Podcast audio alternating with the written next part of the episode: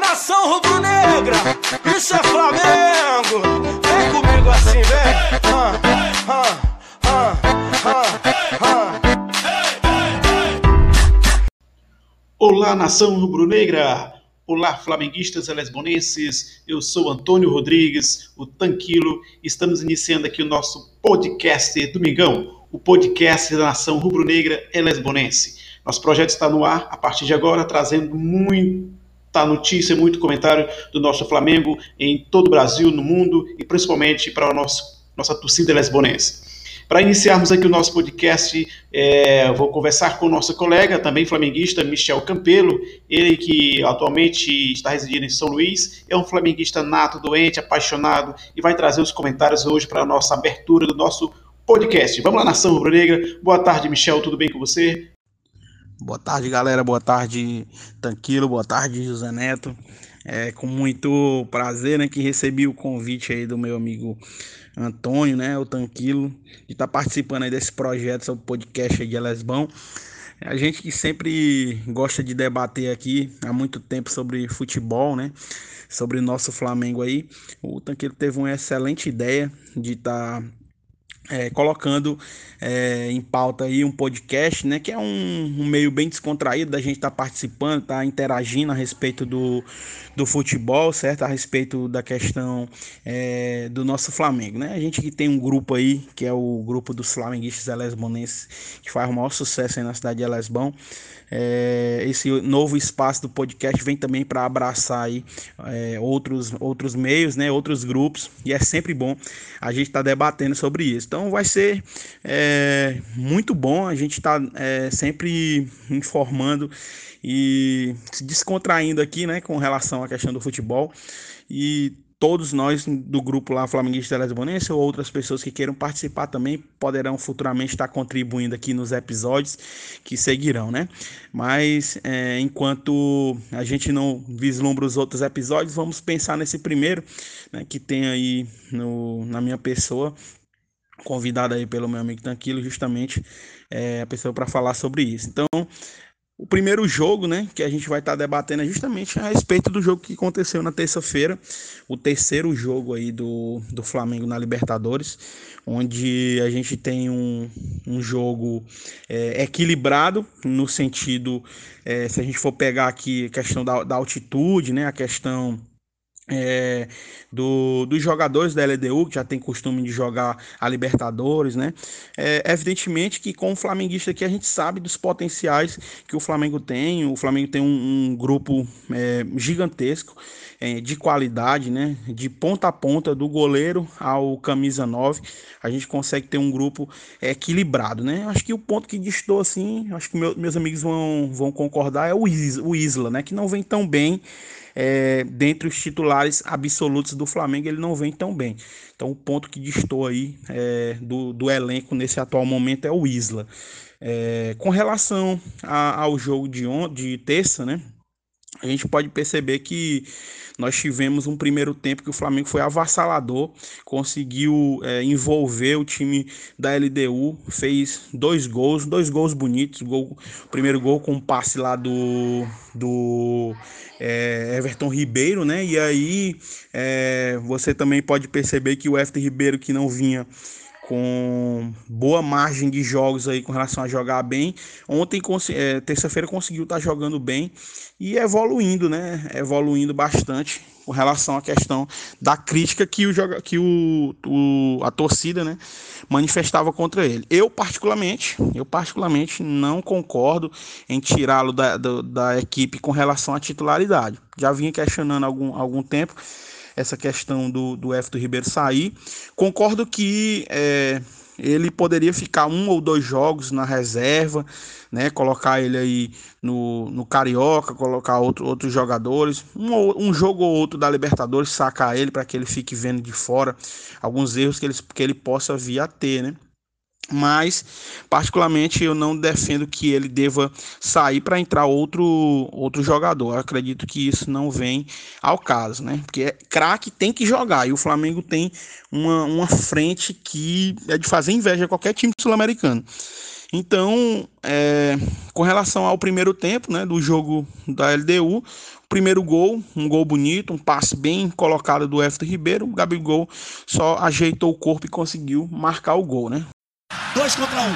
Pode ser o momento do Flamengo. Bruno Henrique partiu. Gabigol tá pedindo. Gabigol tá pedindo. Gabigol tá pedindo. Tocou pro Gabigol. Bateu. Olha o gol. Olha o gol. Olha o gol. E o Gabigol, hein, Michel? O Gabigol que agora se tornou o grande artilheiro do, Flamengo na Libertadores, juntamente com o Zico, né, o artilheiro da década do Santos no Flamengo, né, o artilheiro da Copa do Brasil de 2014, 2015, 2016, o artilheiro do Brasileirão de 2018, 2019, o artilheiro da Libertadores de 2019, único brasileiro, é artilheiro brasileiro da Copa do Brasil e do Brasileiro ao mesmo tempo, do mesmo ano, é, campeão olímpico, artilheiro do Flamengo com o Zico na Libertadores. É, esse Gabigol tá fazendo história aí, Michel? O Gabigol que voltando também essa questão aqui de algumas pessoas preferirem o Pedro ou o Gabigol. Na minha modesta opinião, não tem por que a gente estar tá questionando a titularidade do Gabigol, porque ele sempre faz é, excelentes partidas. Uma vez ou outra destoa, não consegue estar tá fazendo gols, mas ele é, equilibra o time, porque ele é um cara que é raçudo, tem boa técnica, tem uma boa condição é, de se colocar para estar tá fazendo gol, para se apresentar ele tem a cara do Flamengo, entendeu? Então isso faz com que, de certa forma, a gente tenha aí um cara é, que, na minha modesta opinião, no, no, no, presente momento, a gente não pode colocar ele na reserva, né? Então ele tem que sempre estar tá aí é, voltado a, a, jogar pelo Flamengo sempre. Claro, agora que a gente tem um, um campeonato carioca aí desequilibrado completa, completamente, né? Porque o Flamengo tá nadando de braçada e não tem rival no Rio de Janeiro a gente pode abrir mão né, desse jogador, colocar o, Pedro para jogar, porque ele, ele merece, é um cara que está jogando bem. É, é, inclusive foi chamado pelo Tite né, em, outro, em outros momentos.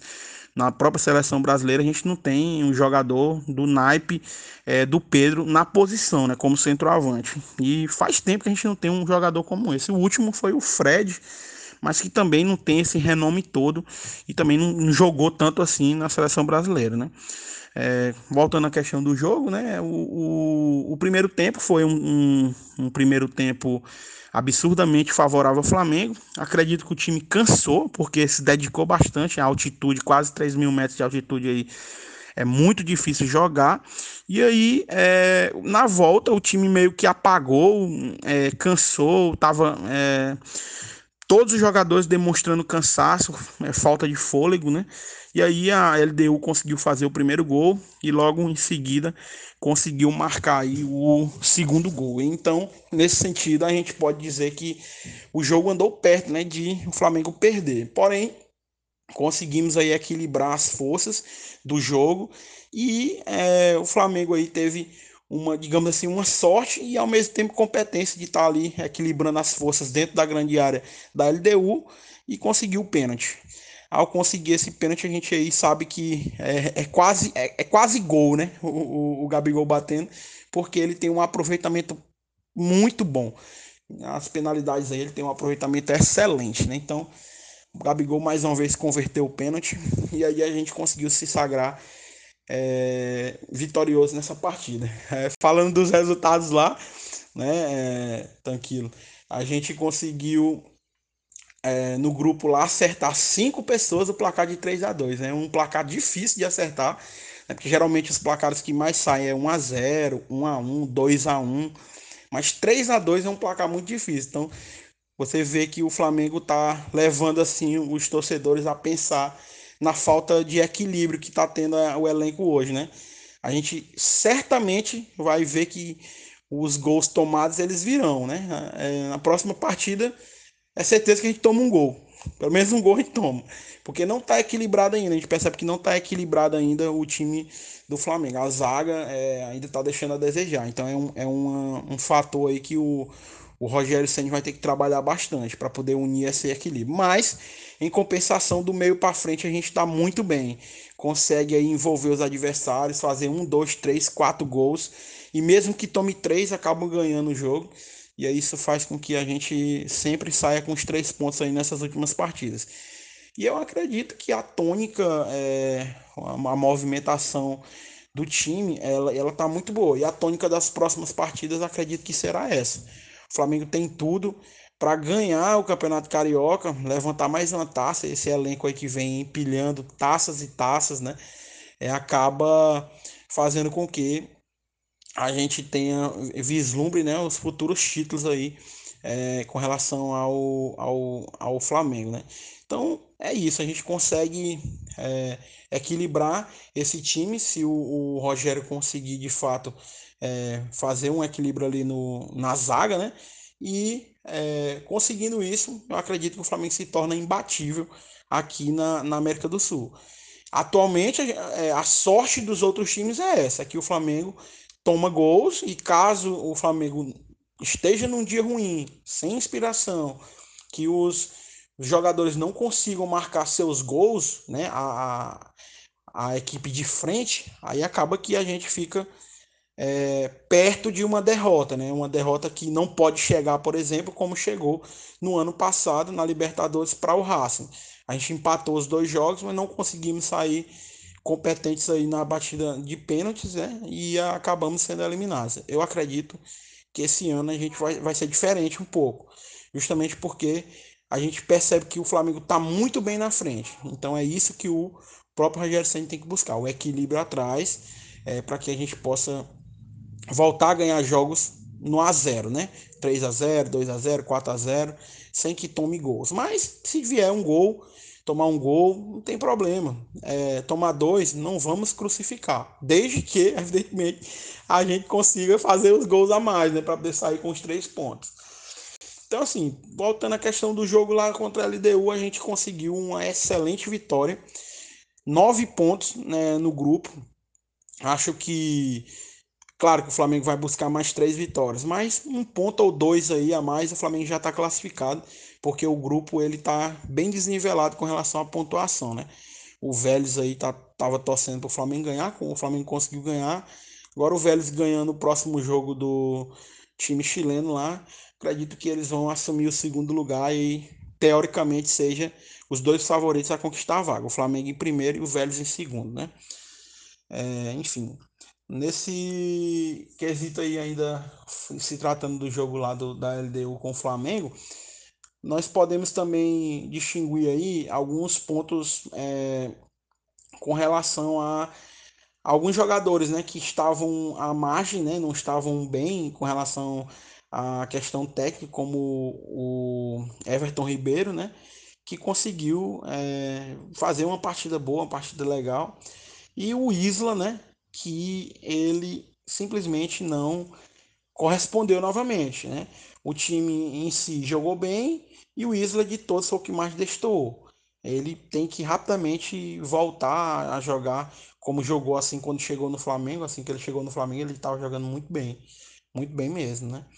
E nesse sentido a gente pode estar tá, é, torcendo para que ele volte ao futebol. Caso contrário, eu acho que o Mateuzinho tem boa chance de voltar a ser titular é, voltar é, a, a, vislumbrar uma titularidade, né? E quem sabe ser titular de vez aí com a camisa do Flamengo. Porque apesar do Isla ter vindo com pompa de titularidade, ele tá dando brechas justamente para o Mateuzinho, que tem uma. Apesar de não ser aquele cara que tem um, uma grife, né? Como é, a maioria da. A maioria não, mas boa parte da torcida do Flamengo quer que todos os jogadores na atualidade do Flamengo tenham. Por isso que o Flamengo tentou contratar lá o, o Rafinha Rafinha não veio, não deu certo. É, muita gente achou que a, a diretoria é, agiu errado, mas eu acredito que não. A diretoria não agiu errado. Na minha modesta opinião, não agiu errado. Por quê? Rafinha teve todas as possibilidades de continuar no Flamengo. Ele preferiu sair, ele preferiu ir para a Grécia. E aí agora quando volta, ele quer impor condições que numa condição de pandemia como essa que a gente vive, o Flamengo não tinha condição de estar tá bancando financeiramente para ele. É, Mostrou-se que estava errado, mesmo ele apelando lá para a torcida, querendo jogar para a torcida, que a diretoria, que era culpada, mostrou mostrou-se errado justamente quando foi para o Grêmio e ganhando menos do que ele iria ganhar no Flamengo, né? Que o Flamengo tinha colocado como teto de salário. Ou seja, quem estava certo na história? Acredito que a diretoria, nesse caso, né? Então, é, são vários pontos que a gente pode abordar com relação a, a situações em questão, né? O Flamengo é, é um time é que tem tudo, como eu te falei, para ganhar os campeonatos, todos os campeonatos, né? Em que disputar. A gente consegue perceber que no Campeonato Brasileiro, eu acredito que não tem é, nenhum tipo de adversário que possa suplantar a regularidade para se chegar a ganhar um, um, um, campeonato de ponto corrido como o Flamengo tem. Então, esse ano o Flamengo deve ganhar novamente o Campeonato Brasileiro. Que a gente tem que equilibrar também é a questão da Copa do Brasil, né? Porque faz tempo que a gente ganhou, 2013. Então é um campeonato mais curto que nós podemos ganhar. E, e a questão financeira também da Copa do Brasil ajuda muito. O Flamengo que está sem o principal ativo do clube, que é a torcida, né? Muita gente saiu do sócio torcedor, caímos bastante por conta da pandemia. Não tem torcida nos estádios, então é outra outro ativo que entrava no clube aí também não está vindo.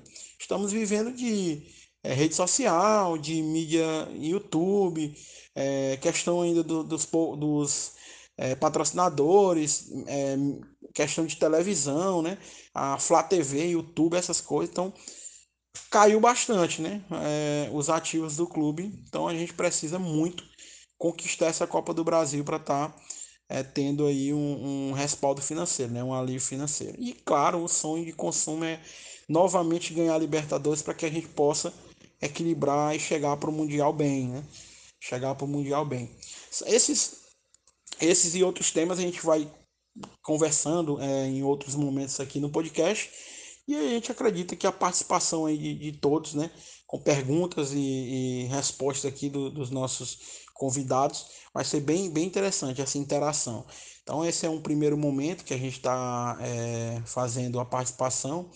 Aos poucos a gente vai alinhando as conversas, os detalhamentos e vai chegando aí um denominador comum para a gente poder conseguir fazer uma, uma boa conversa com todos, né? Espero que vocês interajam, gostem aí do novo, novo canal. Mais uma vez agradecer aí ao, ao Tanquilo que fez o convite, né? É uma, uma, uma coisa que até eu e ele aí, em outros momentos, a gente já tinha debatido a respeito de tá fazendo um podcast ou um canal para a gente poder debater, é, fazer uma, uma torcida organizada em Elesbão, porque Lesbon, a torcida do Flamengo em Lesbon é muito grande, né? No Nordeste como um todo, no Piauí, e Lesbon não deixa de ser diferente, né? É bem, é bem grande a torcida e a gente merece um espaço de informação nos meios sociais. É, quem sabe aí o Instagram, o YouTube futuramente a gente não consiga estar tá movimentando o, a Fly Lesbon, que é o nosso grupo lá de WhatsApp, e possa é, abraçar mais e mais pessoas é, futuramente. Né? Então, muito legal a iniciativa, daquilo, parabéns aí. Espero que a gente consiga é, continuar mais e mais vezes aí nesse, nesse podcast, certo? É, vou esperar agora os meus amigos darem a opinião deles, né? Para que a gente possa estar tá interagindo aí é, cada vez mais. Valeu! Dale Flamengo! E por aqui encerramos nosso podcast dessa semana. Na próxima semana traremos mais informações. E o nosso convidado da próxima semana é o nosso colega radialista José Neto.